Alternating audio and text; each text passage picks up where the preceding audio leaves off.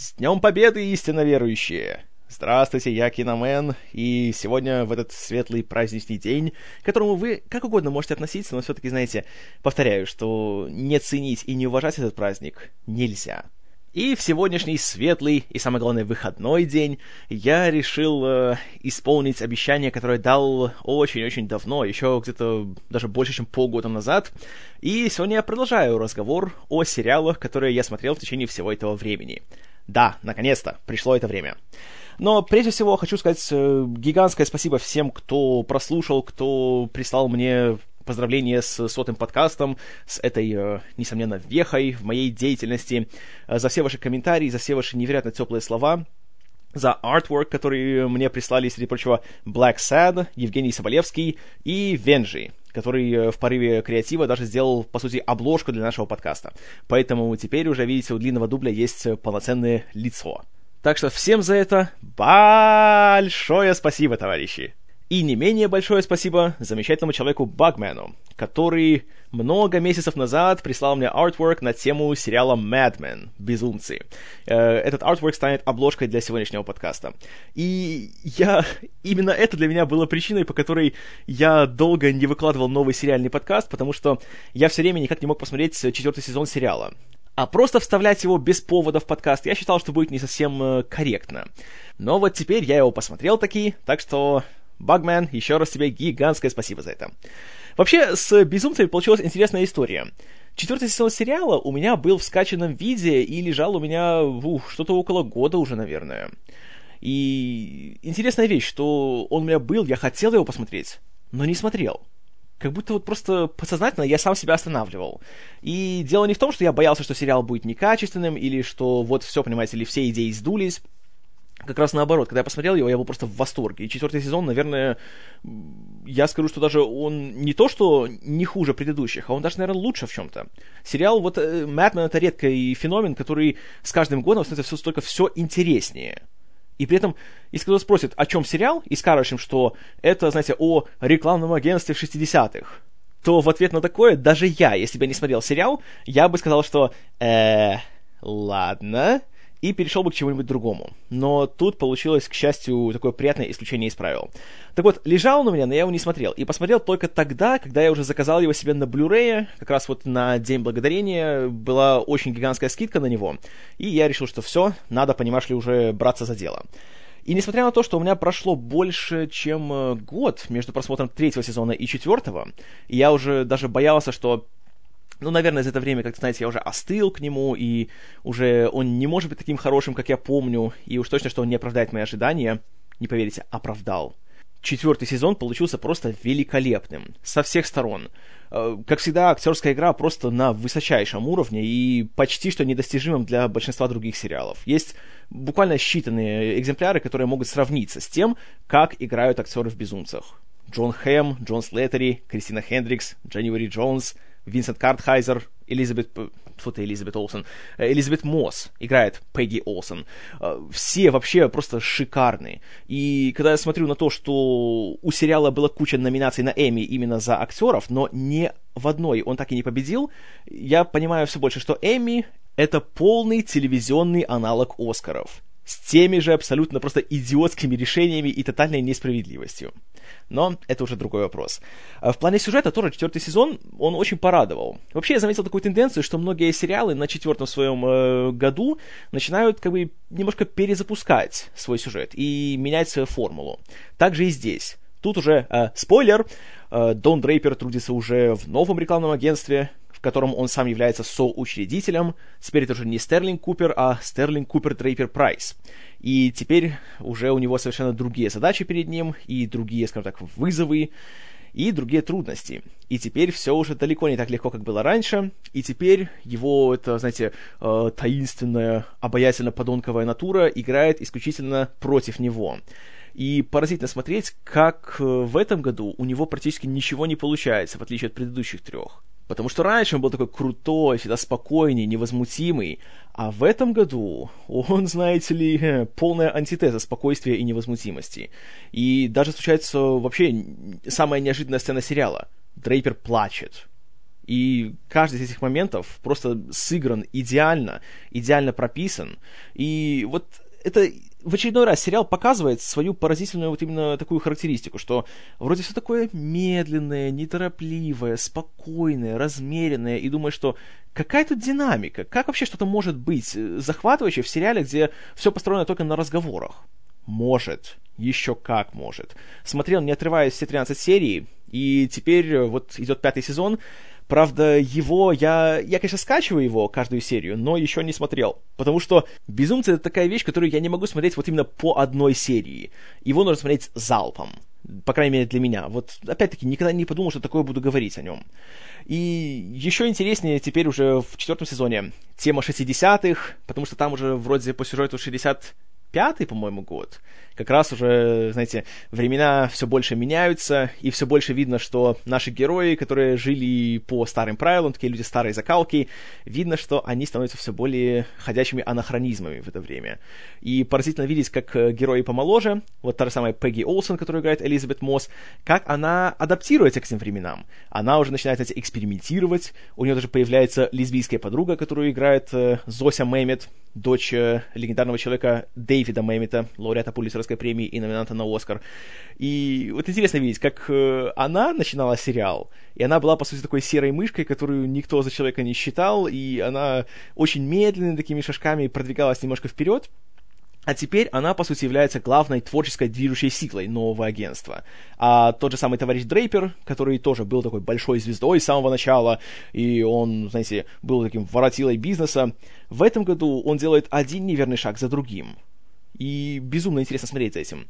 И также не могу не отметить Винсента Картхайзера в роли э, смазливого, такого скользкого человека по имени Пит Кэмпбелл, который с самого начала ничего кроме ненависти не вызывал, но в четвертом сезоне он становится, знаете, очень даже другим человеком. И к нему даже проникаешься неким уважением, я бы сказал.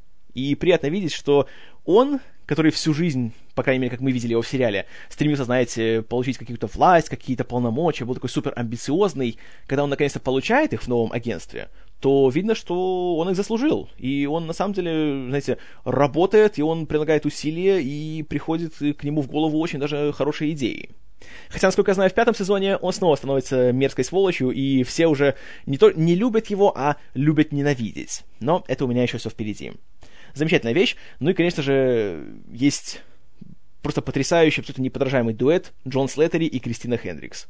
Когда эти двое вместе на экране, то, черт побери, мне больше ничего на свете не нужно. Если бы весь сериал был просто вот эти двое, сидящие в одном кабинете и разговаривающие друг с другом, все, я бы смотрел, не отрываясь, не, неважно, сколько бы серий эти ни шли.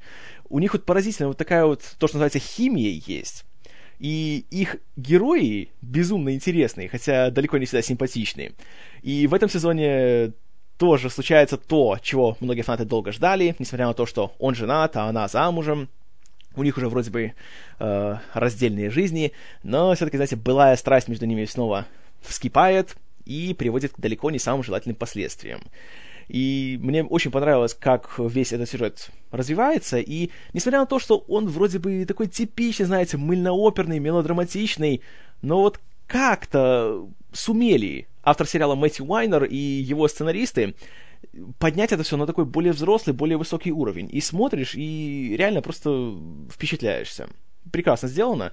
И кроме того, теперь уже начинает развиваться тема Вьетнамской войны. Конечно, так, на фоне, как, в принципе, все остальные вещи, но я чувствую, что в будущем это может как-то еще стать более важным. А, «Безумцы» еще интересны не только сами как сериал, но еще и всей этой большой драмой за кулисами. Почему, собственно, между четвертым и пятым сезоном был гигантский перерыв почти что в полтора года? Потому что между Мэтью Уайнером и руководством канала AMC, который э, создает сериал, долгое время велись страшные переговоры насчет э, его контракта, потому что после четырех лет он у него истек его срок годности, и надо было как-то его продлевать. И тут ходило множество слухов насчет того, что, понимаете ли, Уайнер зажрался, он потребовал кучу денег, и из-за этого пришлось э, урезать спонсирование «Ходячих мертвецов», и уж тем более «Во все тяжкие», и он такая скотина. И другой телевизионный человек, другой колоритный персонаж Курт Саттер, э, автор идеи и руководитель «Сыновей анархии» в Твиттере, очень сильно поливал грязью Уайнера. Хотя при этом сам он его лично не знает, и скажем так, он далеко не в курсе всей ситуации за кулисами, но Сатор, он просто такой человек, он любит немножко потроллить всех. Это как бы и часть его шарма. А что касается Уайнера, то наоборот, переговоры шли по другим вопросам. Потому что создание безумца довольно дорогой процесс, и AMC хотели сократить бюджеты за счет того, чтобы сокращать серии на 2-3 минуты каждую, а поверьте, в «Безумцах» эти 2-3 минуты — это очень даже немалое количество.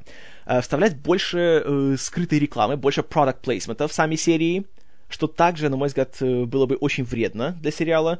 И сам Уайнер говорил, что он такого делать не хочет. Он не хочет просто опускать сериал до, до такого уровня, чтобы вот чисто случайно, вот понимаете ли, появляется какой-то бренд в 60-х. И еще один момент был. Для того, чтобы сокращать стоимость каждой серии, ему нужно было бы выписывать из сюжета по, по-моему, по два или по три главных героя с каждым сезоном. А вот это, знаете ли, я считаю, что тут все согласятся, что это очень плохая идея. Уже и так, в принципе, немало людей после третьего сезона исчезло из сериала, потому что Опять-таки, Дон перешел из одного агентства в другое, и многие остались работать на старом месте, и некоторых просто еще раньше уволили по различным причинам. И если еще дальше продолжать такую тенденцию, то просто никого не останется в сериале.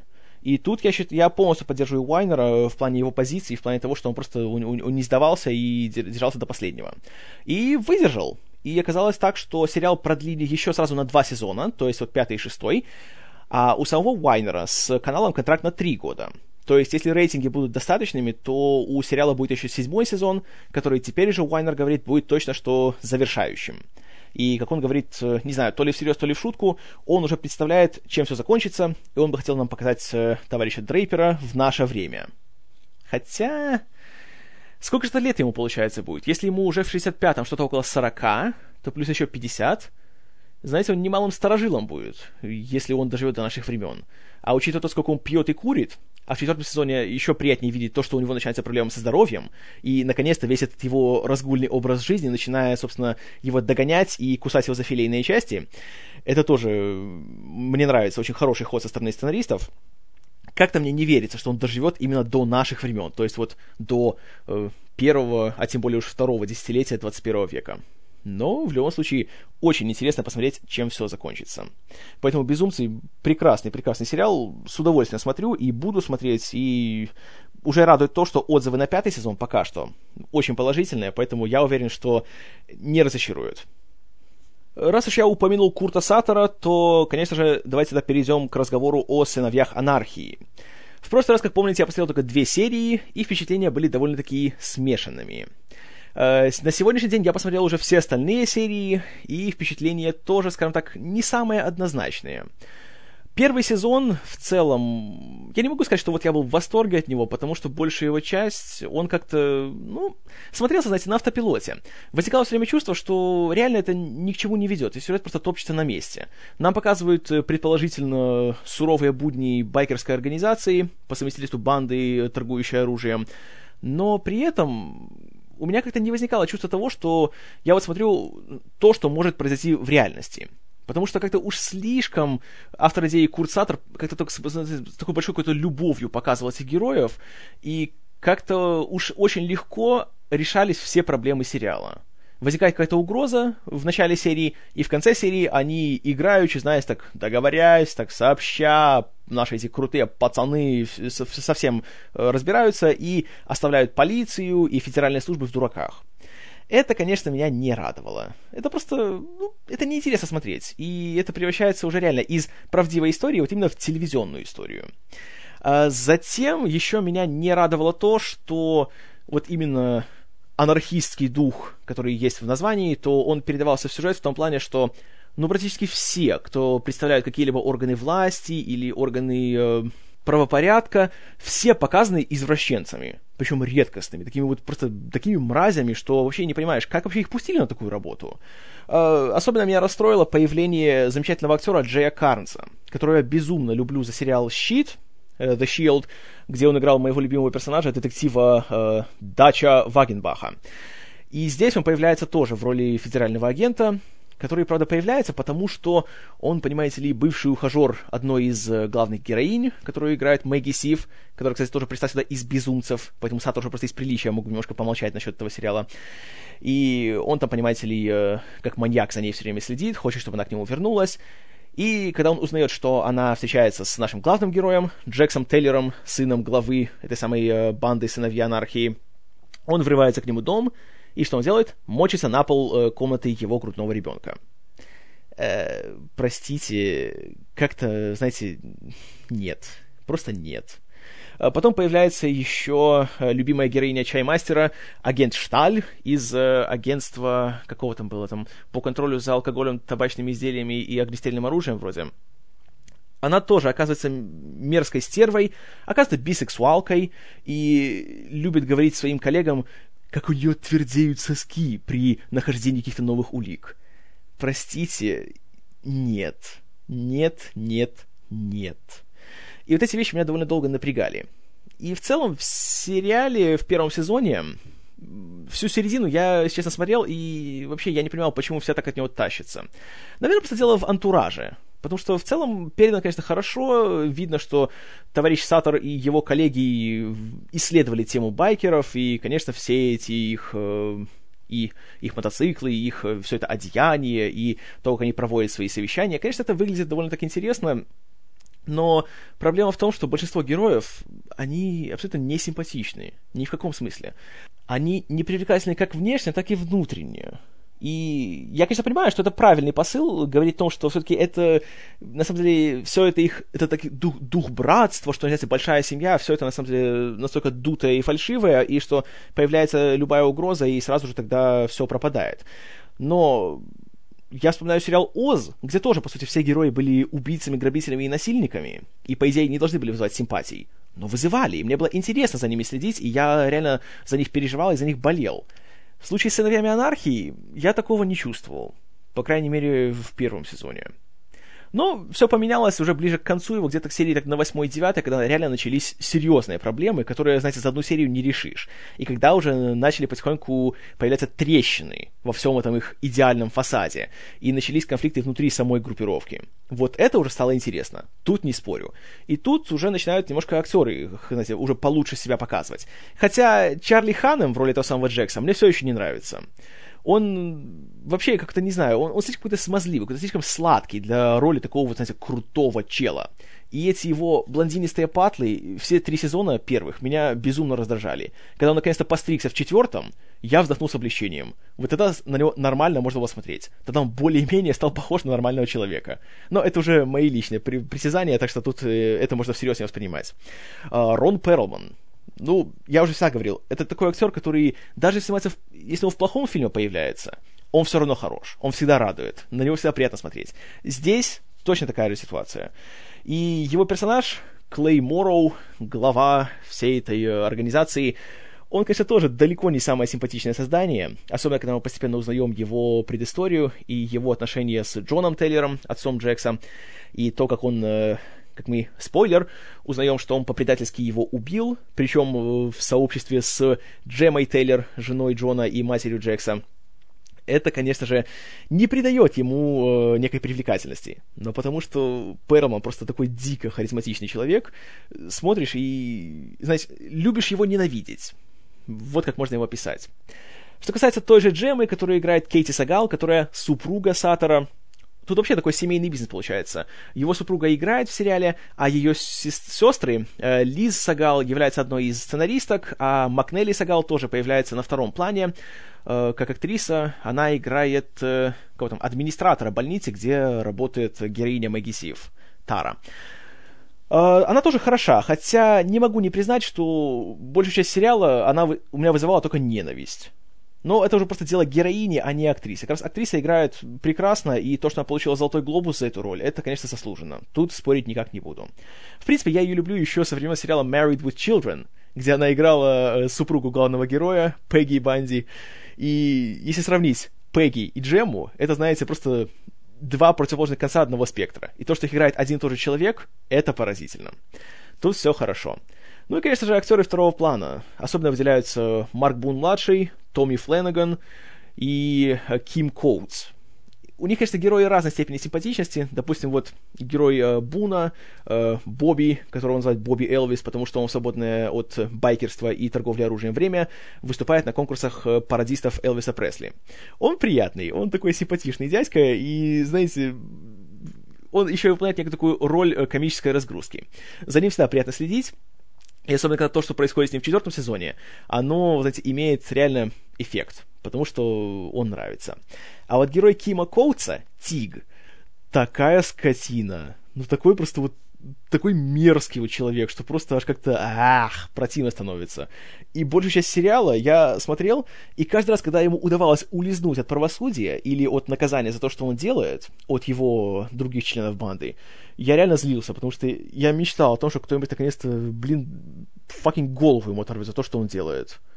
Но пока что этого не случилось, но э, есть такие надежды, что однажды все-таки все его былые грехи к нему вернутся. Этого момента я очень жду. Так вот, значит, возвращаясь к концу первого сезона. Тут уже появились надежды, что все будет хорошо. И финальные серии, они их только укрепили. Затем я стал смотреть уже с энтузиазмом второй сезон. И второй сезон, скажу честно, в разы лучше, чем первый. Смотрел с удовольствием все 13 серий. Среди прочего потому, что в этот раз уже видно, что авторы более уверенно себя чувствуют, и теперь у них уже есть четкий план насчет того, что будет происходить э, в этой истории. И в этом году у сыновей появляется уже более серьезная угроза. Угроза на, уже почти на законодательном уровне. Там появляется герой по имени Итан Зобел, который э, является большим индустриалистом и владельцем большого количества недвижимости в городе Чарминг, штате Калифорния, в котором все происходит. И он уже представляет серьезную угрозу в плане том, что он еще является э, не то что руководителем, но большим сторонником всяких неонацистских групп, которые, понимаете ли, выступают за чистоту белой расы и так далее. И для него сыновья анархии это еще одно препятствие в том плане, что они торгуют оружием. Поэтому он очень грамотно, очень хитро против них ведет такую подрывную кампанию, потому что у него есть большие связи в плане правительства города. И он использует, скажем так, закон. И очень грамотно, очень так э, по-махинаторски просто ставить сыновей в такие ситуации, в которых у них нет никакого другого выбора, кроме того, чтобы просто среагировать на его провокации. И таким образом они тогда уже официально они получаются виноватыми. И их за это на какое-то время даже и садят. Э, это привлекает к ним, опять же, внимание федеральных служб. И Зобел вообще просто прекрасный персонаж получился. Такой мерзкий злодей, который еще хуже, чем наши главные герои. Но при этом в нем есть что-то такое правдоподобное, и веришь в то, что такой человек на самом деле существует. Это мне понравилось. И понравилось то, как э, нашим главным героям теперь уже не получается решать свои проблемы просто с помощью грубой силы и запугивания, а надо еще немножко и головой поработать. Это было очень приятно. И кроме того, э, кроме того, Зобелла, который играет Адам Аркин, появился еще один очень колоритный персонаж второго плана, э, его, скажем так, правая рука. Вот имя его сейчас, простите, не вспомню, но играл его музыкант Генри Роллинс.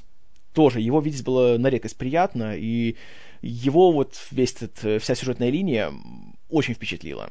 И у него было пара очень ярких, очень неприятных сцен с героиней Сагал, э, благодаря которым к ней проснулась еще некая симпатия, что ли.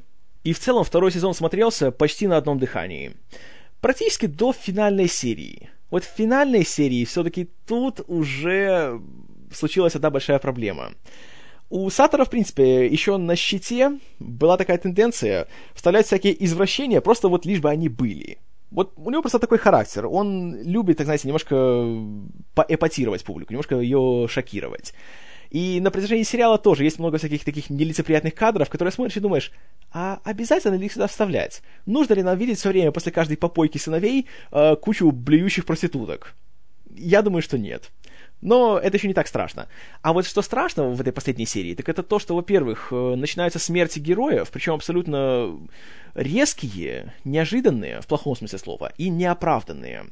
Э, постараюсь не спойлерить, но был один персонаж, у которого как раз в конце второго сезона случился большой прорыв, и я подумал, что, о, это классно, теперь наконец-то мы уже увидим его в новой ипостаси, и будет еще интереснее за ним смотреть. И его убивают. Причем абсолютно банально, глупо и просто незаслуженно.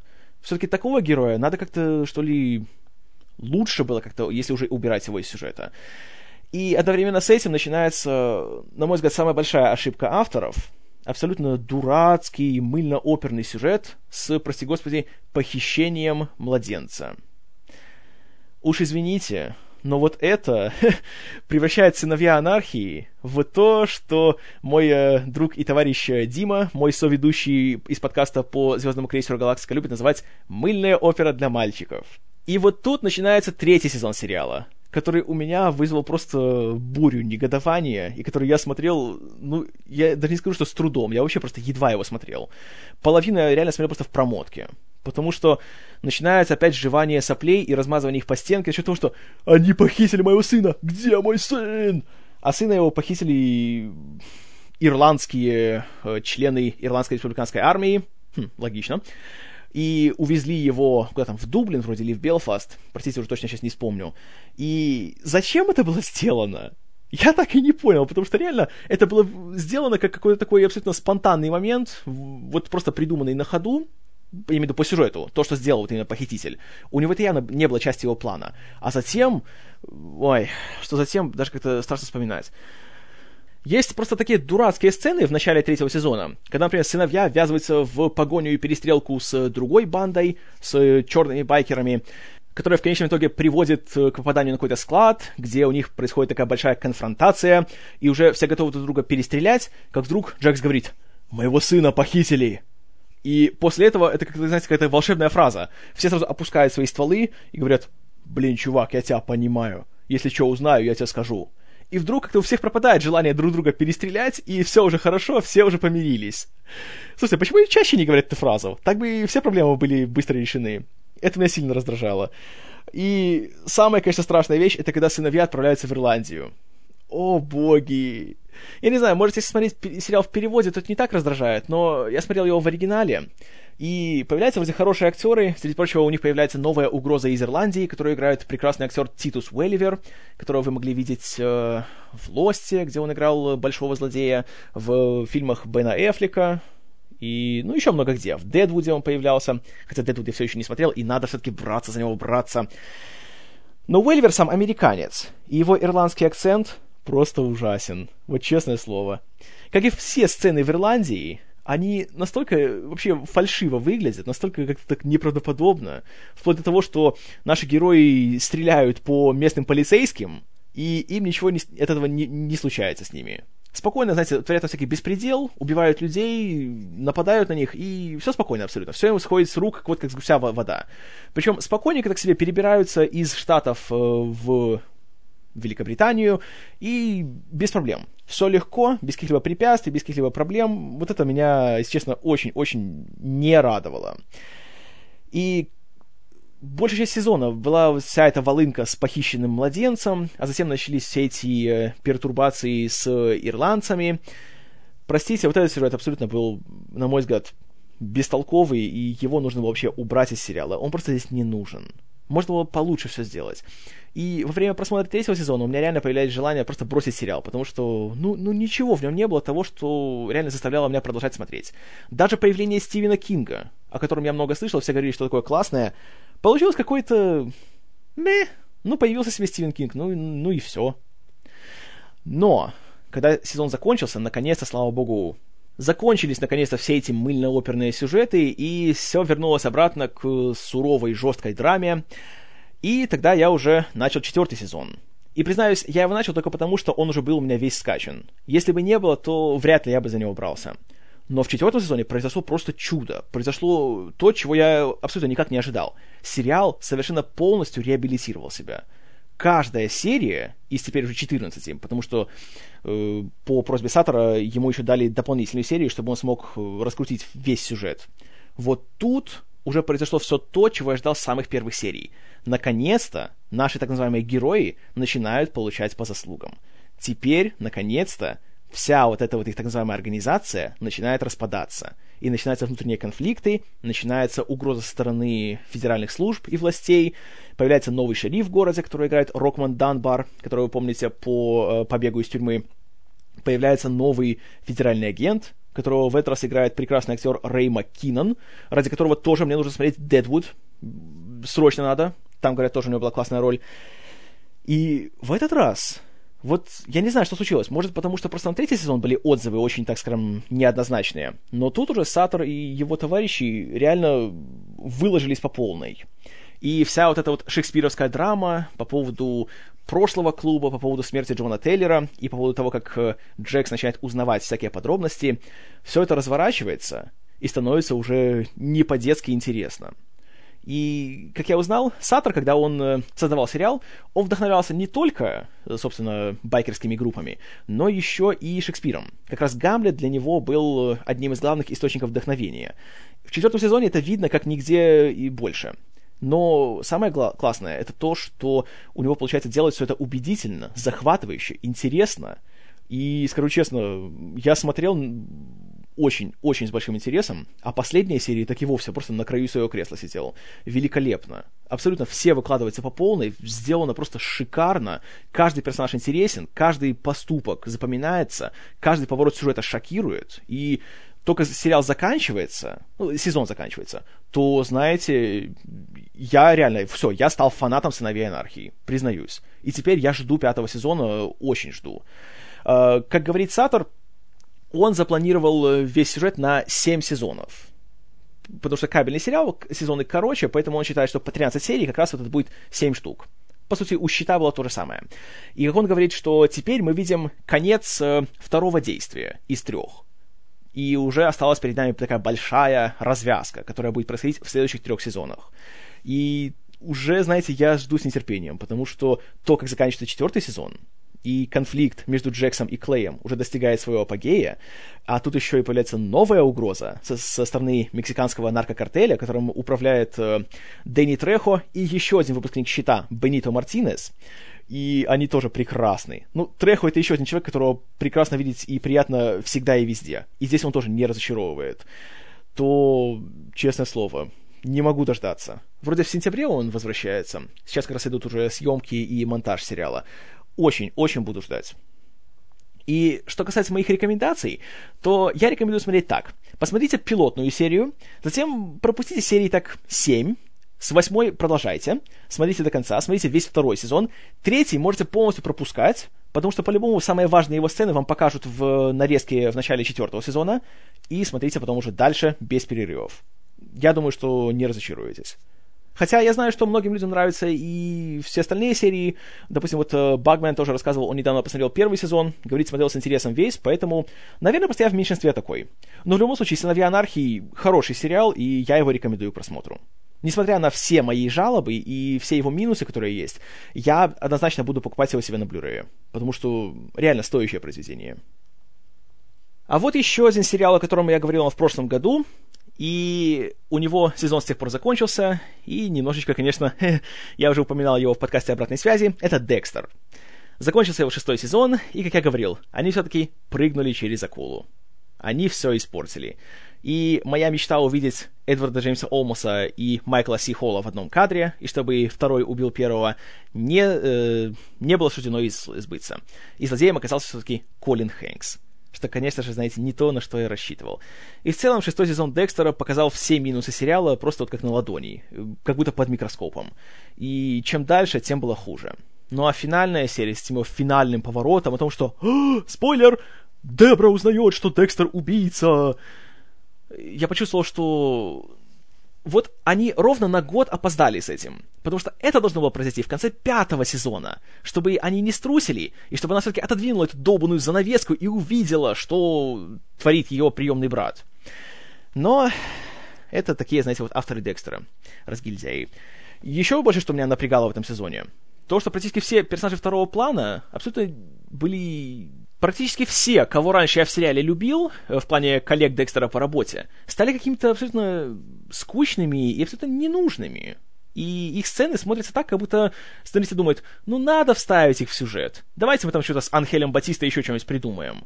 И проблема еще в том, что много было моментов, когда думаешь, что сериал реально может сделать какой-то мрачный поворот, и все, все может измениться, и, э, наконец-то, обещание всех участников процесса о том, что это будет самый мрачный сезон сериала, и, исполнится. Например, есть сцена, где это самый Батиста находится под угрозой смерти, и думаешь, что Сейчас Колин Хэнкс может его убить, о боже, какая он сволочь! И он этого не делает. Я уж не говорю о том, что в этом сезоне Декстер выступает уже против террориста, потому что у Хэнкса есть большой план по биологической атаке на Майами, в частности, на полицейский участок. Маразм. И ближе к финалу тоже начинаются такие абсолютно нелогичные повороты сюжета, типа того, что мы узнаем, что у нашего э, главного маньяка с раздвоением личности есть тенденция э, рисовать э, художественное полотна. И, среди прочего, он рисует большую картину на стене, где показан лик дьявола. И в качестве этого лика он выбирает лицо Декстера, с которым он знаком. И есть сцена, когда полиция прибывает в это место, но вместо того, чтобы зайти туда и все увидеть, они говорят буквально Декстеру, ты иди, мы тебя подождем. Чтобы, мол, он первым прошел и посмотрел место преступления.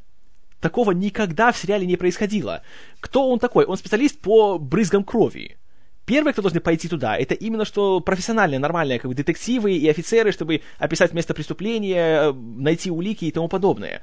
Но тут его пропускают первым. Более того, они еще ждут, пока он все посмотрит и успеет закрасить свое лицо, и тогда только они заходят. Это вот настолько высосано из пальца, и настолько видно, что это делается не потому, что персонажи так бы сделали, а потому что сценаристам так нужно, так будет им удобнее.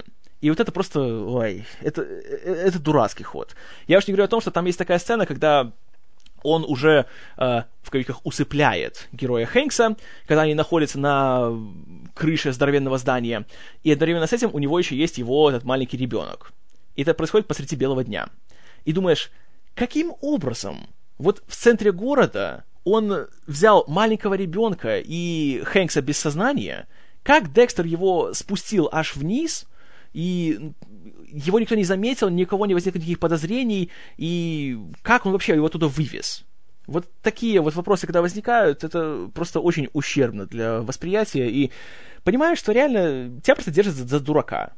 Я уж, конечно, молчу обо всем этом повороте с тем, что Олмос был не настоящим. Девять серий, три четверти сезона нас водили за нос. Ну и еще один момент, который тоже у меня не вызвало никаких положительных эмоций, это то, что, понимаете, в этом сезоне Дебра, во-первых, она стала еще более раздражающей, чем обычно. В каждой сцене она вечно на грани того, что сейчас она заревет. Этого как ей тяжело. Ой, и папочка меня не любил. А, и, и вообще, я такая а, а, одна.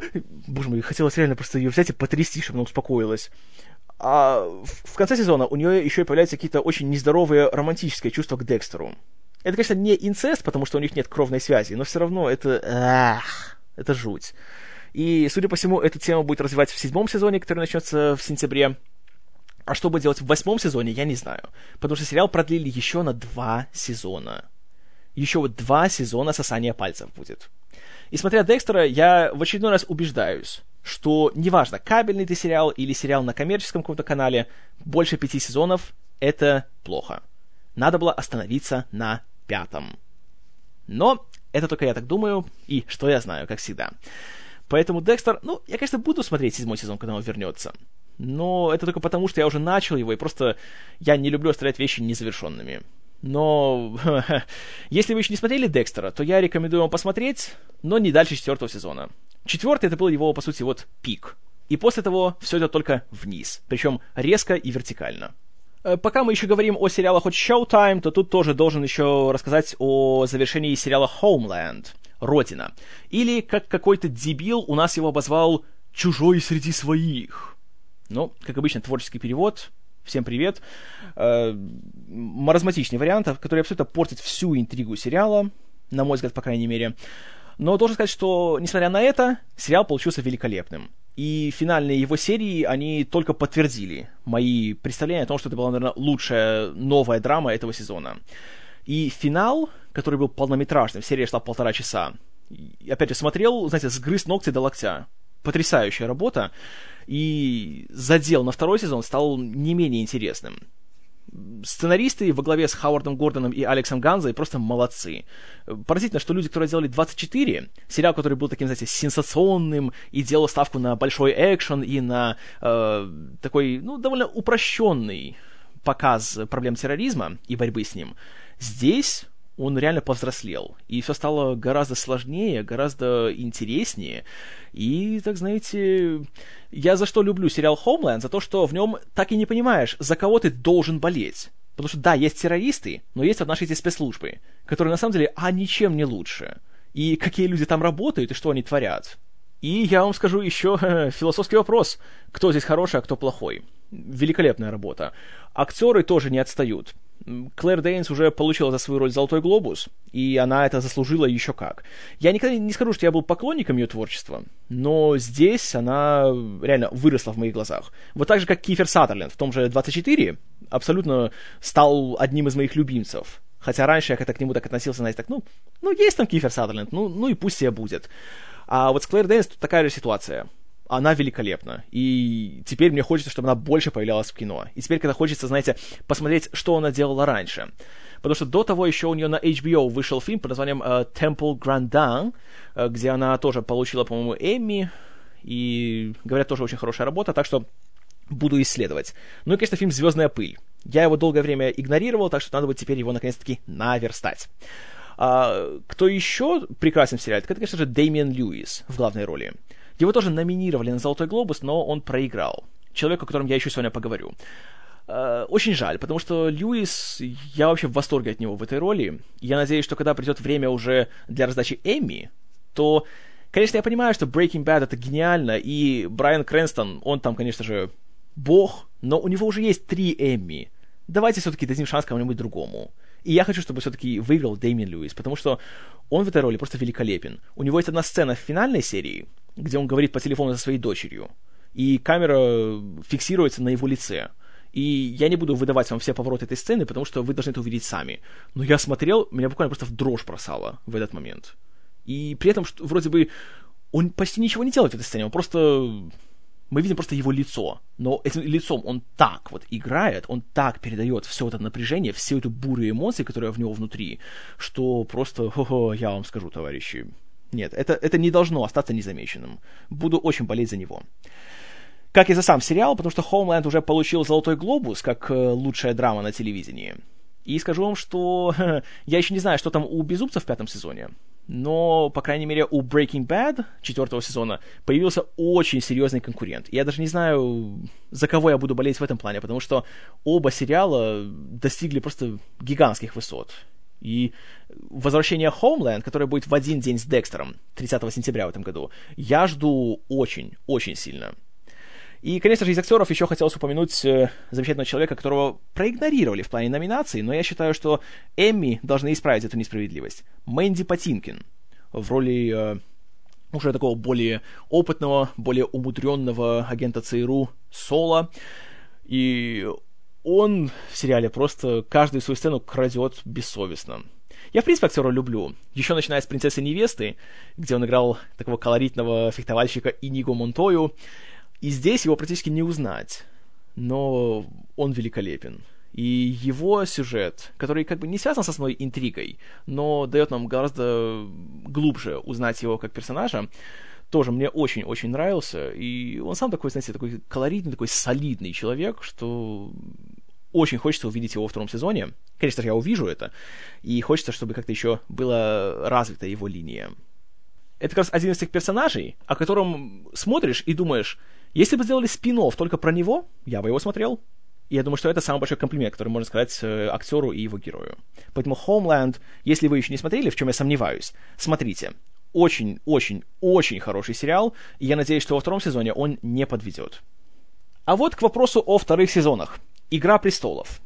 Вот 1 апреля начался второй сезон сериала, уже показали 6 серий, все их уже я отсмотрел. И знаете, что я вам скажу? Лично по мне, я знаю, что это будет очень непопулярное мнение, но как-то не так хорошо, как первый. Да, все еще сериал впечатляет своими, как это называется, production values, то есть видно, что денег в него хорошо вложили, и художники, и композитор, и оператор, все работают прекрасно, но как-то вот, знаете, не цепляет. И есть ряд проблем. Первое — это то, что я могу назвать со словами «слишком много инцеста». Вот уровень разврата в сериале и всяких гадостей, которые показывают, и всяких извращений, он, ну, слишком высок. Слишком много всего этого, и зачастую... Знаете, я, в принципе, довольно спокойно к таким вещам отношусь, я довольно терпим к этому всему, но даже для меня, я когда смотрю эти сцены, то я думаю, а обязательно ли это здесь было показывать? Ну, реально, вот можно же как-то без этого обойтись. И слишком много подобных сцен. Э, допустим, во втором сезоне есть такая неприятная сцена в борделе, когда мы видим, как э, одна девушка только что обслужила одного своего клиента, а затем к ней подходит ее э, начальник, ее сутенер, если позволите, буквально вытирает ей сперму с рта и отправляет ее к другому клиенту, с которым она в, этой же, в этом же кадре целуется в засос. И думаешь, а при чем тут это? Зачем вот это было показывать? Только что показать, какие все извращенцы? Спасибо, я это еще по первому сезону понял. И таких сцен очень много в сериале, и они меня, если честно, только отвлекают и только портят впечатление. Еще одна проблема «Игры престолов» лично для меня. В каждой серии вводится еще по 25 новых персонажей. И у них имена, во-первых, очень трудно произносимые, во-вторых, очень трудно их запомнить, потому что они все похожи друг на друга. Например, в первом сезоне я так и даже долго еще мне надо было исследовать всю тему, чтобы узнать, кто такой Бран, а кто такой Брон. И это меня, если честно, так напрягает немножко. Или что есть, есть Варис, а есть Висерис. Я, я тоже их путал долгое время. И из-за этого как-то чувствуешь какое-то такое отчуждение от сериала. И я, конечно, знаю, что э, сейчас вам будете говорить, нет, так это все как в книгах, ты просто книги не читал, ты почитай, и все будет хорошо. А вот понимаете, я вам скажу, что если для наслаждения экранизацией я должен прочитать первоисточник, то это плохая экранизация. Потому что экранизация должна быть самобытным произведением, которое можно оценить и от которого можно получить удовольствие самостоятельно, в отдельности от э, его источника. В противном случае, тогда зачем экранизировать? Я просто книгу почитаю. И вот это мне не, абсолютно не нравится. И опять-таки еще одна проблема. Вообще общий тон сериала слишком какой-то такой мрачный, безысходный и просто депрессивный. И все эти конфликты, которые происходят, я так и не понимаю, какой смысл, почему я должен за это все переживать и болеть за этих людей. Они же все равно все сволочи, все до одного. Ни одного симпатичного персонажа. Э, за одним, конечно, исключением. Э, Тирион Ланнистер, который играет Питер Динклидж. Вот это единственная причина, по которой я все еще смотрю сериал и хоть немного получаю от него удовольствие. Каждая его сцена — это маленький шедевр. Классный персонаж, классный актер, классные сцены с ним. И, конечно же, любой момент, когда он э, валит по лицу противному теперь уже королю Джоффри Баратеону, на самом деле Джоффри Ланнистер, но это уже не важно, это, конечно, радует, это всегда прекрасно. Но вот разврат, насилие и обилие абсолютно непонятных персонажей, которых я... Они все реально на одно лицо для меня, то это, знаете, не радует. Ну и я уж молчу о том, что когда происходит какой-то драматичный момент, когда кого-то убивают, а это делается довольно часто. Причем это происходит тогда, знаете, вот только в этой серии ввели нового героя и думают, что «О, это важная часть сезона, как-то классно!» А в следующей серии его берут в первые пять минут, его жестоко убивают, то потому что я вообще не знаю, кто это такой, я не читал книгу, поэтому я не ожидаю этого момента, знаете, с пеной у рта, то мне как-то так... Я просто пожимаю плечами и смотрю дальше. И вот это проблема второго сезона, потому что в первом сезоне было прекрасно. С самой первой серии ввели интересных героев, их играли классные актеры, за ними следишь, за ними как-то так, знаете, э, за них переживаешь, и интересно, что будет с ними дальше, а потом их убивают одного за другим. И, конечно, в первый раз это шокирует. Ты думаешь, что «А, как ужасно, никто не застрахован, все может случиться. Но в этом проблема, что когда тебя шокируют слишком часто, ты привыкаешь к этому, и тебя это уже перестает удивлять, и ты просто уже как-то так никому тогда не привязываешься, потому что понимаешь, что ну рано или поздно и его убьют. Так что зачем мне за него, собственно, переживать, и зачем мне интересоваться, кто он такой. И, к сожалению, во втором сезоне это становится все более очевидно. Поэтому я, конечно, смотрю его, я досмотрю до конца, и я буду смотреть дальше. Тем более, сериал уже обновили на третий сезон, и говорят, что э, третья книга цикла, как называется она, «Буря мечей» вроде называется, по-моему, так. И из нее, потому что книга очень большая, насколько я знаю, очень объемная, из нее, скорее всего, сделают два сезона. То есть будет не 10 серий, а 20. Я буду смотреть обязательно, потому что все-таки, по крайней мере, в плане качества съемок и качества актерской игры, то сериал все еще он на высоком очень уровне, поэтому мне интересно. Но знаете, так вот быть фанатом «Игры престолов» и так вот с нетерпением ждать каждой серии, а затем еще «О боже, до следующего апреля еще почти год, как же я буду без нового сезона?» э, Такого у меня нету. Как-то вот не знаю, я, наверное, в меньшинстве в этом плане, и, наверное, вы скажете, что все, Киномен совсем уже сошел с ума, но, ну, не знаю, не цепляет меня «Игра престолов» в этом году. Может, конечно, ближе к финалу сезона что-то изменится, может быть, но как-то так, не знаю. Просто как-то такое безразличие у меня к ним появляется. С каждой серией все больше. А вот сериал, которому безразличие у меня уже вряд ли появится. Это очень такая интересная вещь под названием «Спартак». Хотя, когда я смотрел первые несколько серий, я был уверен, что его нужно произносить «Спарта!» Ку. Сериал от канала Stars, кабельного канала, который вот в последние годы тоже пытается как-то вот выбиться на один уровень с HBO, Showtime и AMC. И у него это как-то получается с переменным успехом, потому что первый его сериал был... Э, это было «Столкновение», который основан на оскароносном фильме. И тот, конечно же, получился, мягко говоря, посредственным продуктом, его все заплевали. А уж тем более была проблема в том, что там главную роль играл Деннис Хоппер, который вскоре умер от рака, и сериал был закрыт. Ну а «Спартак» был их э, второй такой попыткой сделать что-то свое, что-то уникальное. И должен признать, что долгое время я его игнорировал. И смотрите, я его начал по рекомендации замечательного человека Line 5, который сказал, что стоящая вещь, все-таки стоит потратить время, и я решил попробовать. Скачал себе сразу первый сезон и мини-сериал «Боги арены», который был его приквелом. И должен признаться, что, наверное, первой так серии 5 я смотрел, как так думал, что, ну, это выглядит как, знаете, сочетание э, 300 спартанцев плюс гладиатор плюс калигула. Много насилия, такого чисто комиксового, доходило до того, что в первой серии, когда кто-то кому-то, там, знаете, отсекает голову, кадр стопорится полностью, такая красная компьютерная кровь заливает полностью весь экран, и это выглядит как просто ожившая картина. И меня это поначалу просто смешило. Я думал, что ну перестаньте, ну люди, ну что это такое? Это детский сад какой-то. И, конечно же, поначалу еще видно, что у авторов нет четкого представления о том, что они хотят сделать, и, кроме того, все было снято по большей части перед зеленым экраном, или перед синим, ну, не суть. Э, компьютерные фоны, компьютерная кровь, э, замедленные съемки постоянно, и саундтрек, все как в 300 спартанцах, в 300 спартанцах, простите. И на фоне, конечно же, играет, знаете, такая музыка, такой, знаете, new metal со всеми этими арабскими там или какими-то угодно еще напевами. Знаете, такое...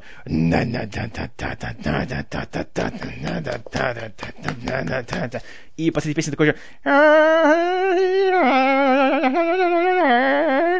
И поначалу, конечно, это никак не впечатляло, и я думал, что, ну, уже начал туда смотрю до конца сезона. Но где-то серии так на пятой уже авторы сериала, его создатель Стивен Денайт, который раньше трудился с Джосом Уидоном на Баффи и на Ангеле, а это для него первый такой сольный проект. Тут стало понятно, что на самом-то деле у него есть четкое представление о том, что он делает, и уже тут и он, и его режиссеры, и сценаристы уже нащупали почву под землей, они выработали свой визуальный стиль, который на самом деле уникален, и он самостоятельный по сравнению с тем же тремя стами спартанцами, и стало реально интересно смотреть. А, в сериале много матершины, много крови и много разврата. Очень много разврата. Опять же, знаете, Древний Рим, поэтому э, аутентичный э, показ жизни всякой там знати и простого люда, даже слишком аутентичный, такой немножко, знаете, такой гипертрофированный, очень много практически порнографично снятых сцен секса, которые поначалу очень отвлекали. Например, есть посреди сезона, первого сезона, который имеет подзаголовок «Кровь и песок», есть сцена такой большой оргии, которую устраивает наш главный герой, неистовый фракиец, который получает имя Спартак, хотя настоящее имя его мы не знаем и никогда уже не узнаем. А, он устраивает в честь своей большой победы такую гигантскую э, пирушку, которая превращается в массовую оргию в доме его хозяина, Квинта Лентула Батиата, которого играет Джон Ханна, о нем чуть позже. И на фоне этой сцены происходят всякие там, кстати, серьезные разговоры и политические махинации и так далее, но отвлекаешься, потому что видишь, что сзади творится то, что я не буду описывать, потому что у нас семейное шоу, и как-то, знаете, не действует. И смотришь потом так, а, что, что он сказал? О чем вы там говорили? И приходится перематывать сцену обратно, потому что теперь уже надо слушать, что говорят герои, а не отвлекаться на то, что на фоне. Это, конечно, немножко мешало просмотру. Но, к счастью, это было только первые несколько серий, а потом уже авторы так немножко поубавили с этим. Ну, это понятно, потому что первая серия, знаете, надо привлечь зрителя. Как надо привлечь зрителя? Разумеется, обнаженкой. Это везде такое происходит. В том же Homeland тоже. В первой серии хватало таких вот кадров, а потом как-то их уже, ну, почти свели их к нулю. Так что это прощается авторам. А вот потом, что начинается, вот тогда классно. Э, по поводу актеров тоже нужно сказать пару слов. Э, в главной роли был человек по имени Энди Уитфилд, который этого самого Спартака сыграл. И он, знаете, хорош. Не скажу, что он вот вау, просто поражает, дайте ему 5 Эмми. Нет, это не та роль. И персонаж, конечно, не тот. Он тут играет просто, знаете, крутого чувака, который планирует страшную месть. Но при этом он был достаточно обаятелен, чтобы удерживать внимание зрителя и заставлять за него болеть. Но тут, конечно же, случилась трагическая история в том плане, что Энди Уитфилд был э, болен раком, и из-за этого после съемок первого сезона пришлось остановить производство второго, потому что он проходил э, курс э, лечения, и вроде уже наступила ремиссия, и все было хорошо, вроде он выздоровел, как все-таки эта страшная болезнь к нему вернулась, и по злой иронии 11 сентября прошлого года Уитфилд все-таки умер, к сожалению. И «Спартак» так и остался для него его главной ролью, и, к сожалению, он не смог развить свою карьеру, и у него просто не было такого шанса. Э, авторы сериала из-за этого были вынуждены отсрочить выход второго сезона, который получил подзаголовок «Месть», и в это время они по-быстренькому сделали приквельный мини-сериал под названием «Боги арены», который состоял из шести эпизодов. И в нем мы уже видели предысторию нового владельца «Спартака», этого самого товарища Батиата, которого играет Джон Ханна. Вот о нем нужно поговорить отдельно, потому что он просто великолепен. Джона Ханну я видел много раз. До того он обычно играл такие маленькие роли второго плана, как правило, в британских фильмах, типа «Осторожно, двери закрываются», или в Голливуде он выполнял, знаете, роли комической разгрузки. Например, он играл придурковатого э, брата героини Рэйчел Уайс в «Мумии» и «Возвращении мумии», или как там «Мумия возвращается». И в целом, как-то так, знаете, ну, был такой типичный такой вот комедийный актер, от которого ничего особо не ждешь. Здесь же у него такая роль, что просто хо-хо-хо, товарищи. Он просто пожирает внимание зрителя. Смотришь и не можешь оторваться. Он, конечно, такой, такой гад на самом деле. Такой мерзкий махинатор, такой подлый, надменный, жестокий, беспощадный, но в то же время не можешь оторваться от него и ждешь, когда он снова вернется на экран потрясающая работа. И вот тут тоже сказать, что надо было все-таки, по крайней мере, номинировать его на Эми, потому что прекраснейший актер поменял абсолютно свое отношение, мое отношение к нему. И вот, опять же, возвращаясь к примеру Кифера Саттерленда. Совершенно по-другому теперь смотришь на этого актера. Великолепная работа. Ничуть не хуже и его экранная супруга, Люси Лоулес, которая для фанатов телевидения, конечно же, известна как и Зена, королева воинов, и одна из э, ключевых героинь звездного крейсера «Галактика». Э, в сериал она попала, конечно же, по своим, э, скажем так, родственным и супружеским связям, потому что среди исполнительных продюсеров сериала, кроме Стивена Денайта, есть еще прекрасные люди, такие как Сэм Рейми, который Сэм Рейми, э, его друг и продюсер Роберт Тапперт, с которым они вместе делали всех зловещих мертвецов, а у Роберта Тапперта супруга является именно что Люси Лоулес. Но несмотря на то, что она, она появилась здесь благодаря таким связям, она тоже просто выдающуюся работу здесь показывает и играет э, супругу Батиата Лукрецию, которая также любит немножко, знаете, так поучаствовать в всяких там э, интригах и махинациях, и кроме того еще ходит налево от своего мужа с одним из гладиаторов, но тоже вроде такая гадина, такая стерва, и только ждешь, когда наконец-таки кто-нибудь ее прирежет, но до тех пор просто... Ох, Вообще, в «Спартаке» все герои делятся на два вида. Есть те, кого любишь, а есть те, кого любишь ненавидеть. И вот Батиат и Лукреция — это в первую очередь как раз представители второй категории. И тут надо отдать должное и сценаристам, и режиссерам, и особенно актерам за то, что они сумели сделать таких вот отвратительнейших личностей, просто вот мерзких. То, что они вытворяют по сюжету, это просто, знаете, ах, за такое надо убивать беспощадно. Но при этом они заставляют зрителя не просто ненавидеть их, а реально интересоваться тем, что будет с ними дальше, и ждать их следующих появлений. Это гигантская заслуга.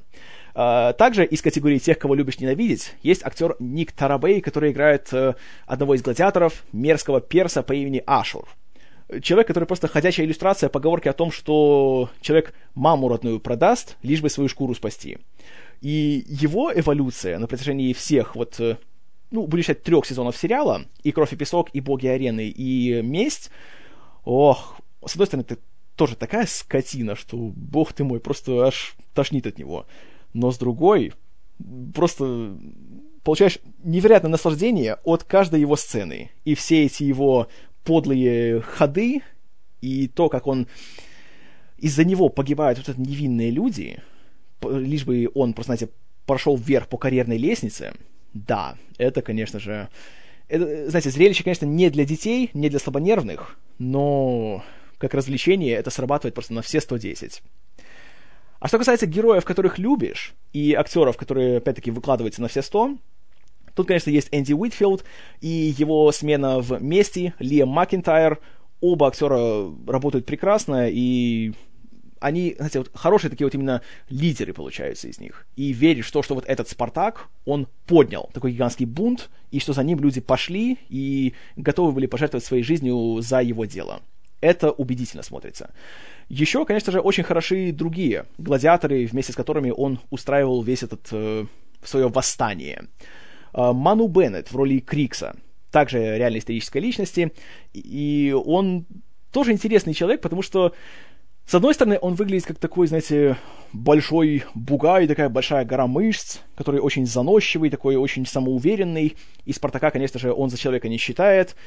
Но в то же время в нем есть что-то такое очень благородное. И он становится одним из немногих героев, который реально представляет собой что-то хорошее. И он несет, несмотря на то, что он, по сути, все, что он делает, только это он расчленяет людей и, по сути, оказывается изнасилованным своей хозяйкой, своей госпожой, доминой.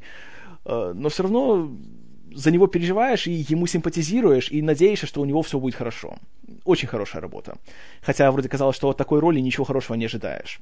Кто еще лучше, и, наверное, реально мой любимый герой из всех, это человек по имени Докторе, то есть учитель. Здоровенный черный гал, который сам бывший гладиатор, а теперь тренирует новобранцев. Его играет актер по имени Питер Мэнса. О нем я уже немножко говорил, когда рассказывал о невероятном Халке. И, кстати, интересно то, что Мэнса еще раньше появлялся в том же фильме «30 спартанцев». Он там играл персидского посла, которого царь Леонид в замедленной съемке под New Metal сталкивает эту гигантскую этот э, колодец или что там посреди Спарты. Так что ему уже не впервые сниматься в фильмах такого стиля и с такой манерой съемки. Но Мэнса просто потрясающий в этой роли. И когда мы с Рипачо узнаем, кто он на самом деле, не буду спойлерить, потому что если вы, в принципе, знаете немножко историю реального Спартака и интересовались этим периодом истории, то это классный такой момент, от которого получаешь гигантское удовольствие. Он чертовски хорош. И он герой, опять-таки, один из немногих благородных людей во всей этой истории, который, несмотря на то, что он и живет во всей этой системе, и он трудится на ее благо, он сохраняет что-то человечное в себе. И он, скажем так, один из немногих моральных центров всей вот этой вот э, истории, наполненной развратом, предательством и меркантильностью. Он прекрасен. Я с удовольствием смотрел на него все три сезона, и когда мы даже видим флешбеки в его прошлое, как он сам еще был гладиатором, и как э, Батиат-старший взял его к себе и начал его обучать, и то, как он превратился просто из не, неотесанного дикаря в такого вот, знаете, статного мужчину, это, конечно, потрясающее зрелище, и он, он великолепен. И я надеюсь, что у него еще будет мы еще больше увидим его в кино, и теперь уже в более таких важных, более красочных ролях, потому что здесь он доказал, что он справляется со сложным материалом, и, честное слово, есть ряд сцен с его участием, где я серьезно просто смотрел, меня в дрожь бросало, и, не скрываю, знаете, прослезился в паре моментов. Не буду говорить в каких, потому что вы должны увидеть сами. Это, это просто я не имею права спойлерить такие вещи. Прекрасно сделано. И в целом сериал, чем он поражает меня, это тем, что вроде знаете, трэш такой, такое развратное развлечение, но при этом он поднимается выше своего уровня. И чем дальше смотришь, уже вот начиная с середины первого сезона, тем больше забываешь о том, что тут в каждой сцене кто-то кого-то обезглавливает, или кто-то кому-то отрывает нижнюю челюсть. Кстати, насилие просто поражает в этом сериале. Я в большом кино такого сейчас нигде не увижу. А здесь вот на кабельном телевидении такое делают, что просто аж жуть. Но что нужно признать, в отличие от той же «Игры престолов», по крайней мере во втором сезоне, нет такого чувства, что авторы просто думают, хм, что бы нам еще такого жуткого сделать, такого развратного и противного, чтобы вот просто зрители, знаете, аж как, чтобы их аж вывернуло. Это насилие, оно всегда смотрится так, что оно является частью сюжета, или оно показывает что-то новое о героях. И никогда не возникает чувство, хотя снято все так, что оно воз... должно возникать, э, того чувства, что авторы, знаете, смакуют это насилие, что они наслаждаются им, и специально показывают в замедленной съемке, как кому-то отсекают конечность, или, знаете, там вспаривают кишки и так далее. Такого никогда нету. И особенно меня поразило то, что вот сцены, которые происходят в арене, где как раз гладиаторы там друг друга шинкуют, они очень так грамотно смонтированы, и они переплетаются с кадрами толпы которая смотрит и просто там чуть ли не оргазменную реакцию имеет, когда кто-то кого-то убивает. И вот это, на самом деле, знаете, это жутко. И это как раз шокирует посильнее, чем любой кадр эм, отсеченных голов и выколотых глаз. Вот это, конечно, жуть. И, конечно же, нижайший поклон создателям за то, что они нашли вот этот вот баланс между зрелищем и в то же время такой какой-никакой, но все-таки моральным таким наполнением этого всего. И видно, что авторы показывают нам общество, где все это возводится в культ, но сами они это в культ не возводят. И это мне безумно нравится в «Спартаке». Второй сезон сериала, это вообще, я все 10 серий смотрел не отрываясь.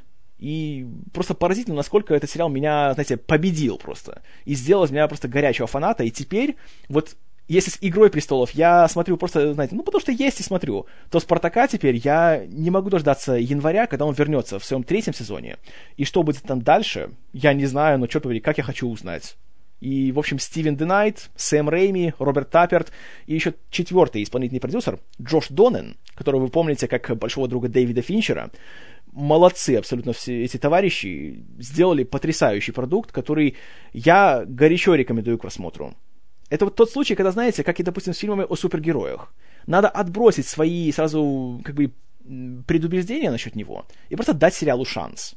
Потому что он того ох как стоит. Потрясающая абсолютно вещь. И, на мой взгляд, один из лучших вообще сериалов, что я смотрел за последние годы. А я много смотрел. Сериал, который очень приятно меня удивил.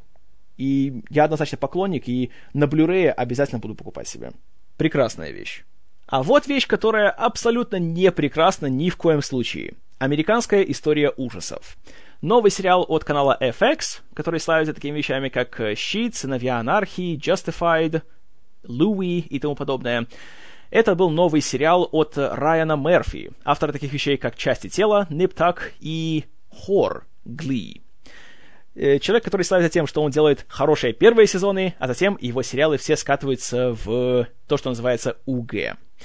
Но в данном случае уже с первой серии начинается тоска редкостная.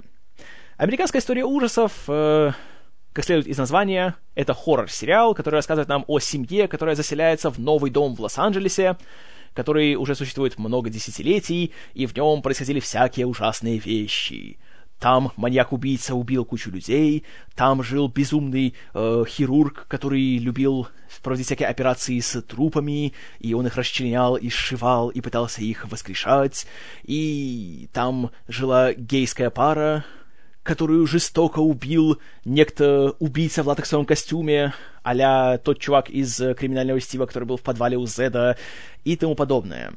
И вот на сегодняшний день мы следим за семьей, которую играют э, ветераны телевидения Дилан Макдермот и Конни Бриттон. Как раз последняя для меня и была главной причиной просмотра сериала. Потому что Конни Бриттон я просто обожаю после «Огней ночной пятницы».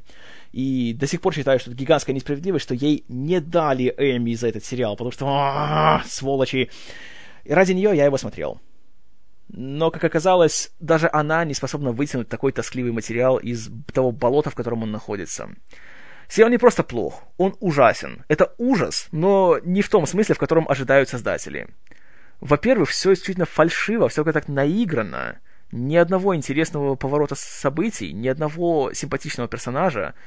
Такое впечатление, что просто сценаристы сидели и думали, так, какую еще омерзительную гадость мы еще не использовали в этом сериале?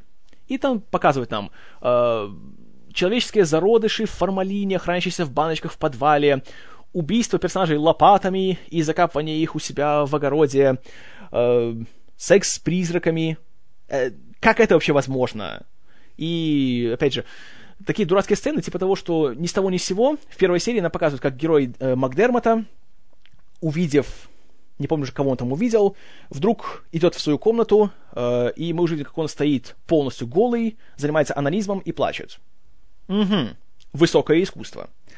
И куча таких вот есть сцен, которые реально просто сделаны, чтобы тебя шокировать. Типа того, как мы узнаем, что в прошлом один из наших героев пошел в школу, взял себе гигантский дробовик и перестрелял кучу своих одноклассников. И, разумеется, мы все видим в кровавых подробностях. Ну, конечно же, ведь мы затем и смотрим сериалы, чтобы видеть, как убивают детей. Ну да. Отвратительная, в общем, вещь.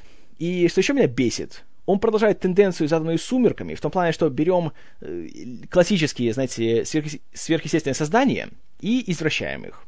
Э, уже сумерки поплевались э, в вампиров, извратили оборотней, а здесь то же самое происходит с призраками. Здесь есть призраки, которых все видят, которые имеют физическую оболочку, и к ним можно прикоснуться, и они могут к тебе прикоснуться. Есть призраки, э, от которых можно забеременеть. Товарищи, забеременеть от призрака. И я уж молчу о том, что есть призраки, которые стареют. Знаете, мне казалось, что вся суть призрачного бытия и весь трагизм такого вот существования это в том, что ты застываешь в своем развитии.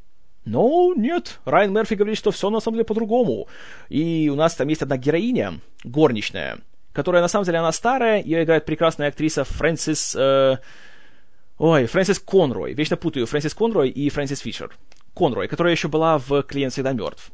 И она ее играет, но при этом она может становиться, принимать молодую форму, которую играет Александра Брейкенридж, которая, кстати, единственная причина, по которой я продолжал смотреть сериал, потому что она, во-первых, очень симпатичная, а во-вторых, она регулярно становится всякие очень недвусмысленные позы. Да, ну, это я, да, я такой. А, и думаешь, а как это происходит? Почему? Как призрак может менять свою внешность? А? И сериал нам как-то не объясняет, абсолютно ни, никоим образом. И получается, это потом одна фраза звучит. Этот дом дает нам силу, силу, которая позволяет нам быть невидимыми, если мы хотим, или быть видимыми, если захотим. Все, вот как все это объясняется. Простите, товарищи, нет. Идите-ка вы лесом с такими вот призраками и с таким сериалом. Плюс к финалу все эти шокирующие повороты о том, что он призрак, и он призрак, и, и он призрак. Это уже настолько просто раздражает, что я реально досмотрел до конца сезона и подумал, бог ты мой, на что я потратил 13 часов своей жизни? Я их уже никогда не верну. И бедная Кони Бриттон. Что тебя заставляют делать после того, как закончились огни ночной пятницы? Ой, нет, просто грусть и печаль. Еще, конечно, появляется Закари Квинто, который как раз незадолго до своей серии объявил, что он гей! И он играет самого противного, стереотипного гея, которого только можно себе представить и который, как вы думаете, кто он? Конечно же, он тоже призрак. И он тоже живет в этом доме. И... Ах, нет, серьезно, просто... Сериал настолько плох, что мне даже не хочется его никак критиковать. Не рекомендую ни в коем случае. Даже просто если, если из любопытства хотите посмотреть, настолько он плох, как я говорю, не смотрите. Он просто, он, он слишком плох. Его даже нельзя смотреть в таком плане, что посмеяться с того, насколько он плохой. Он просто ужасен. Вот еще один сериал ужасов, который тоже разочаровывает все больше с каждой серией. «Ходячие мертвецы». Была большая драма за кулисами у этого сериала, касающаяся того, что Фрэнк Дарабонт, его изначальный руководитель, взял да ушел, после того, как у него был большой спор с каналом AMC, из-за чего, опять-таки, товарищ Саттер начал гнать на безумцев и поддерживать Дарабонта. Э, говорили, что проблема была в том, что э, канал хотел урезать э, финансирование сериала, и из-за этого, по мнению многих, сезон получился таким тоскливым, таким очень медленным, и две трети его мы провели на этой идиотской ферме, где ничего не происходило.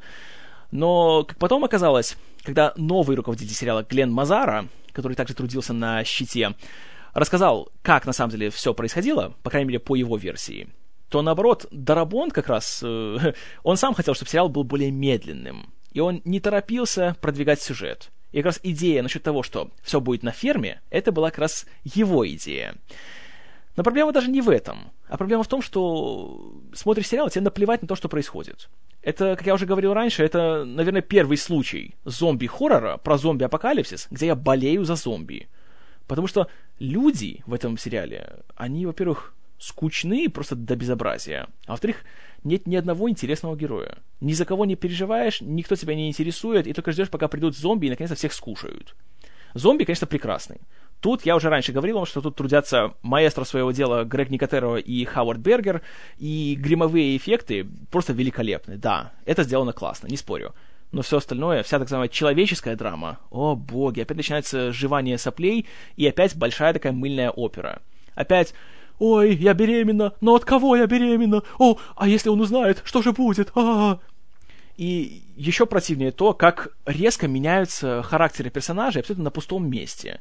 И никакой логики здесь уже нету. Такой приведу пример. Со страшными спойлерами, но неважно. В общем, есть наш такой любовный треугольник между нашими героями. Есть э, Рик, наш, знаете, шериф без страха и упрека, есть его жена Лори, и есть его бывший напарник Шейн. А, Лори думала, что Рик погиб, поэтому она стала изменять ему с Шейном. Она потом забеременела и не знает, от Шейна это или от Рика. И получаются такие разборки, что Шейн теперь, понимаете ли, хочет стать новым лидером и хочет убить Рика. Лори это понимает и говорит Рику, «Шейн метит на твое место. Знаешь, он может тебя убить». И, по сути, читай между строк, «Убей его первым». Затем, спойлер, Рик убивает Шейна. Приходит к Лори, об этом рассказывает, и у нее такая реакция уже «А, «Как ты мог? Ты скотина! Ты ничем не лучше, чем он! Все, я не хочу тебя больше знать!» И смотришь и думаешь, «Э, что? Ты сама только что его туда отправила, а теперь уже все, как, какой он плохой, как вообще ты этого не ожидала. Вот это реально, за такой сценаристом хочется влепить хорошую такую оплеуху за такое. Я уж не говорю о больших пробелах в логике. А, есть еще одна, как бы важная смерть. Погибает э, герой по имени Дейл, которого играет э, регулярный участник фильмов Дарабонта Джеффри Деман и его убивает зомби. Он ему буквально разрывает грудную клетку и кушает все, что там у него внутри.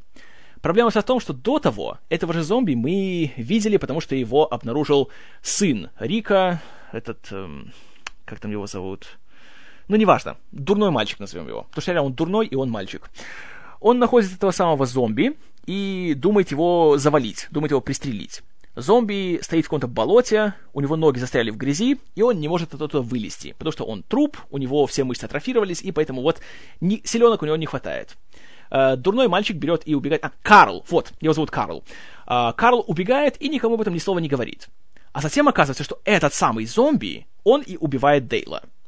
Возникает вопрос, каким fucking образом этот зомби, который только что не мог выбраться из просто из грязи, Откуда у него хватает сил, чтобы, блин, человеку разорвать грудную клетку? Вот, вот объясните мне, пожалуйста.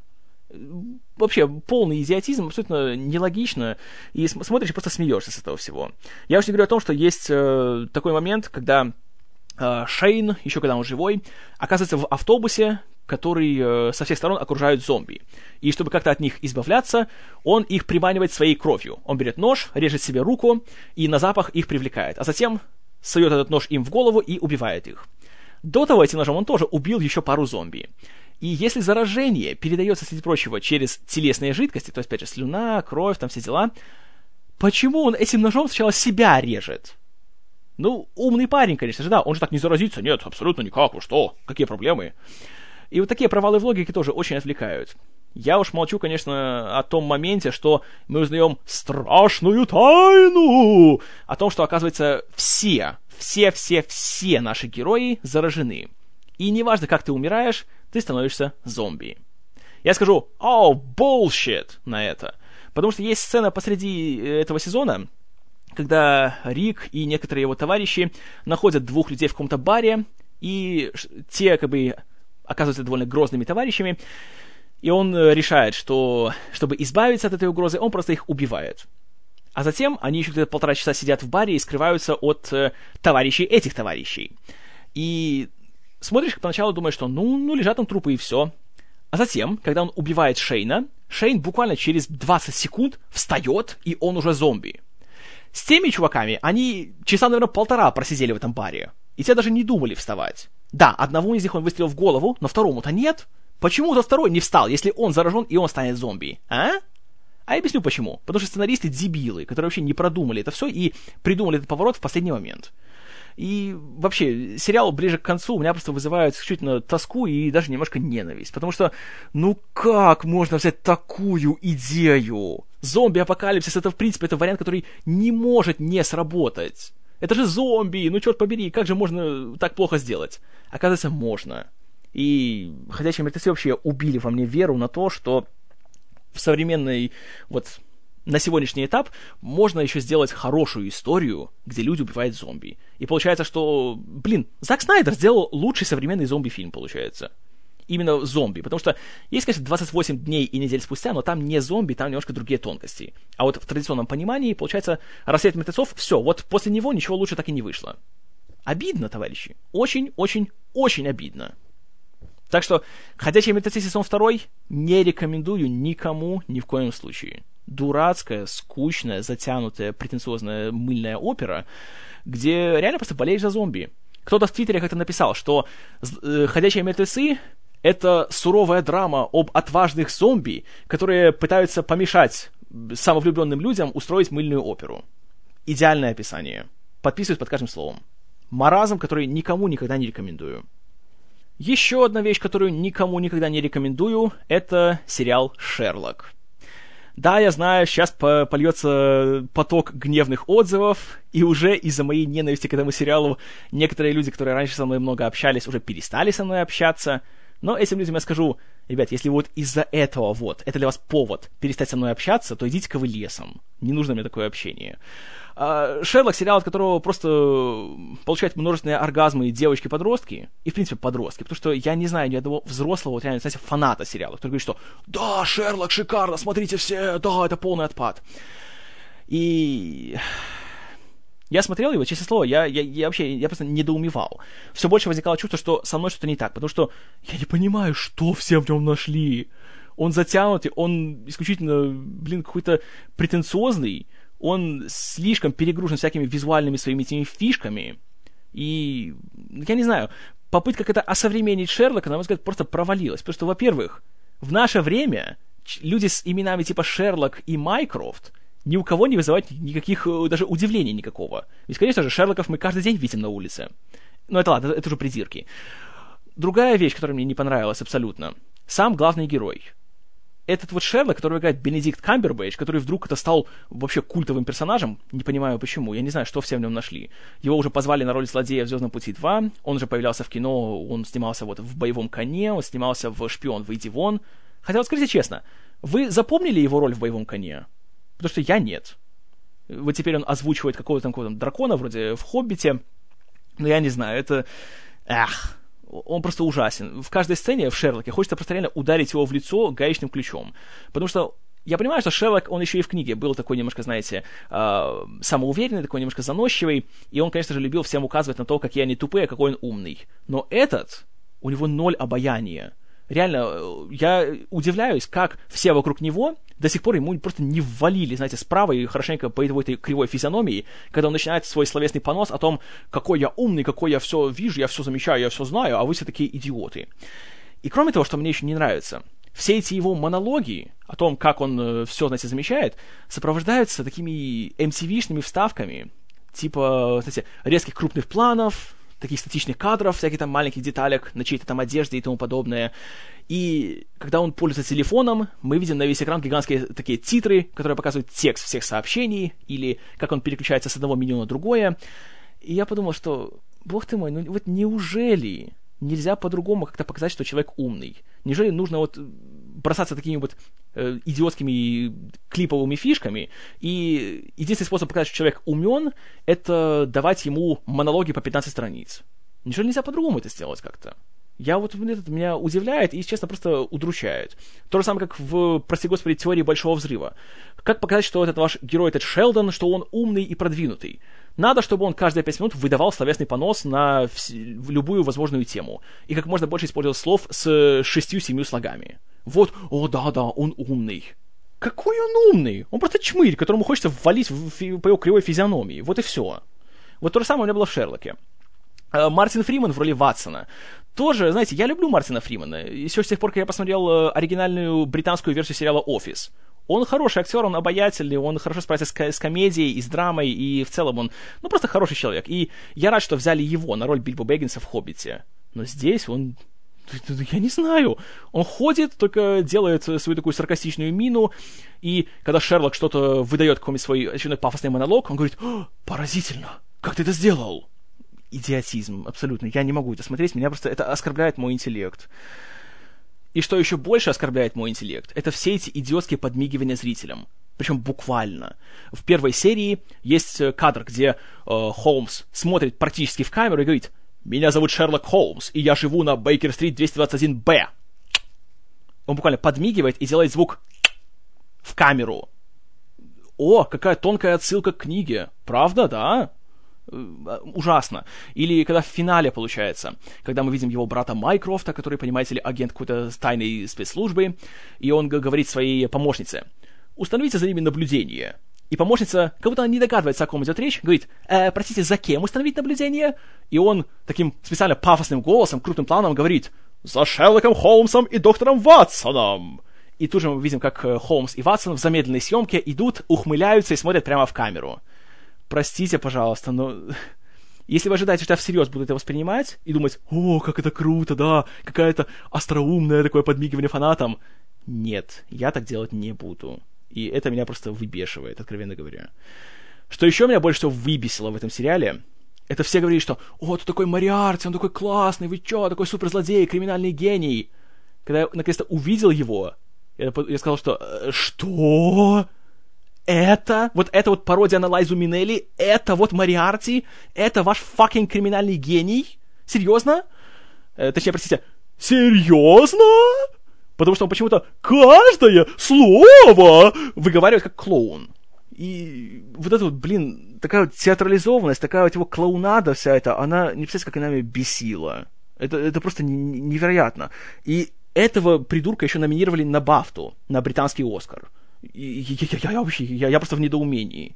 Я не знаю, наверное, просто со мной что-то не так, просто я уже теряю связь с, человечностью, с человечеством, и ну, я не понимаю, почему все так тащится от этого сериала.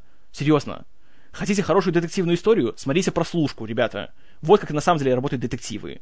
Шерлок, все говорят, да, такой интеллектуальный фильм, он такой умный, он такой остроумный. Нет, простите, значит, у меня просто какое-то неправильное понятие об остроумии. Нет, нет, нет, нет. Я посмотрел первый сезон из трех серий и посмотрел половину второго. Я реально просто мучил себя, и я решил на середине вот этой второй серии про собаку Баскервилли просто, ну его лесом, не хочу, просто... Нету слов отвратительно. Я, я просто не понимаю человечества. Почему все смотрят это, но никто не смотрит прослушку и щит? Черт побери! Это аналогично тому, как все смотрят «Теорию Большого Взрыва» и «Как я встретил вашу маму», но никто не смотрит «Modern Family», «Community» и «30 Rock». Вот, вот, ах, просто слов нету. Поэтому, если вы еще не поняли, «Шерлок» не рекомендую никому ни при каких обстоятельствах. Если у меня будет выбор, чтобы меня застрелили в голову или смотреть «Шерлок», то вызывайте уборщика, чтобы он потом вытирал мои мозги со стенки. Потому что нет, нет. Еще одно большое нет. Это сериал «Touch», который у нас перевели как «Связь». Новый сериал с Кифером Садерлендом в главной роли от Тима Кринга, автора идеи такой вещи, как «Герои». И если это еще вас не насторожило, то вы, наверное, просто героев не смотрели. Потому что этот сериал, он рассказывает нам о том, что вот есть Кифер Садерленд, который никакой не спецагент, не убийца, никто, а просто он бывший, понимаете ли, журналист. Э, что уже, конечно, немножко настораживает. И у него есть сын, который играет мальчик по имени Дэвид Мазуз, который страдает аутизмом. Он ни с кем не общается, он не выдает ни слова.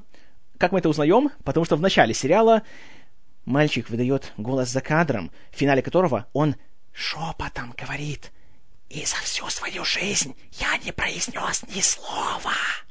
Так что уже понимаете, знаете, на каком высоком уровне и какой э, тонкий интеллектуальный подход здесь к написанию сценариев. Чем заключается сюжет? В том, что у этого мальчика с аутизмом есть какая-то странная способность. Он видит, понимаете ли, связи между всеми людьми на планете, и он ими манипулирует, чтобы эти люди пересекались и таким образом делали жизнь друг друга лучше. И получается, в общем, магнолия для идиотов. И в чем заключается это все? Он пишет какую-нибудь цифру на бумажке, пишет ее миллион раз, чтобы его отец это увидел и подумал, а, это что-то важное, он хочет мне что-то сказать. И мальчик куда-то уходит, а отец за ним бежит. И при этом все, что делает герой Садерленда, это он только бегает за своим сыном, кричит ему, зовет его по имени, а потом э, говорит, простите, я не знаю, кто вы, но мне кажется, мы с вами должны были встретиться и все время хмурится и перед всеми извиняется. Вот как бы и весь сериал. Параллельно с этим мы видим еще никак не привязанные к этому сюжеты со всего мира.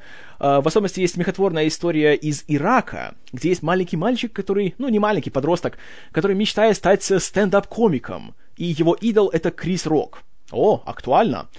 И у него есть отец-пекарь. Но у этого пекаря ломается его печь, поэтому все, семейный бизнес пропадает. Для этого мальчик что делает? Он идет к местной террористической группировке, ну, к ним же так можно просто зайти и попросить у них, вот, привет, я хочу работу. А, ему говорят, хорошо, мы дадим тебе денег на новую печь, если ты станешь шахидом. Он соглашается, ему надевают бомбу, и он идет, понимаете, уже готовить э, свой теракт. Но в последний момент, благодаря идиотскому совпадению, э, не буду его описывать, потому что это слишком витиевато и запутано, он отказывается от этого всего. И меня вот это поражает. То есть, получается, из террористической группировки может просто так взять и, и выйти, да?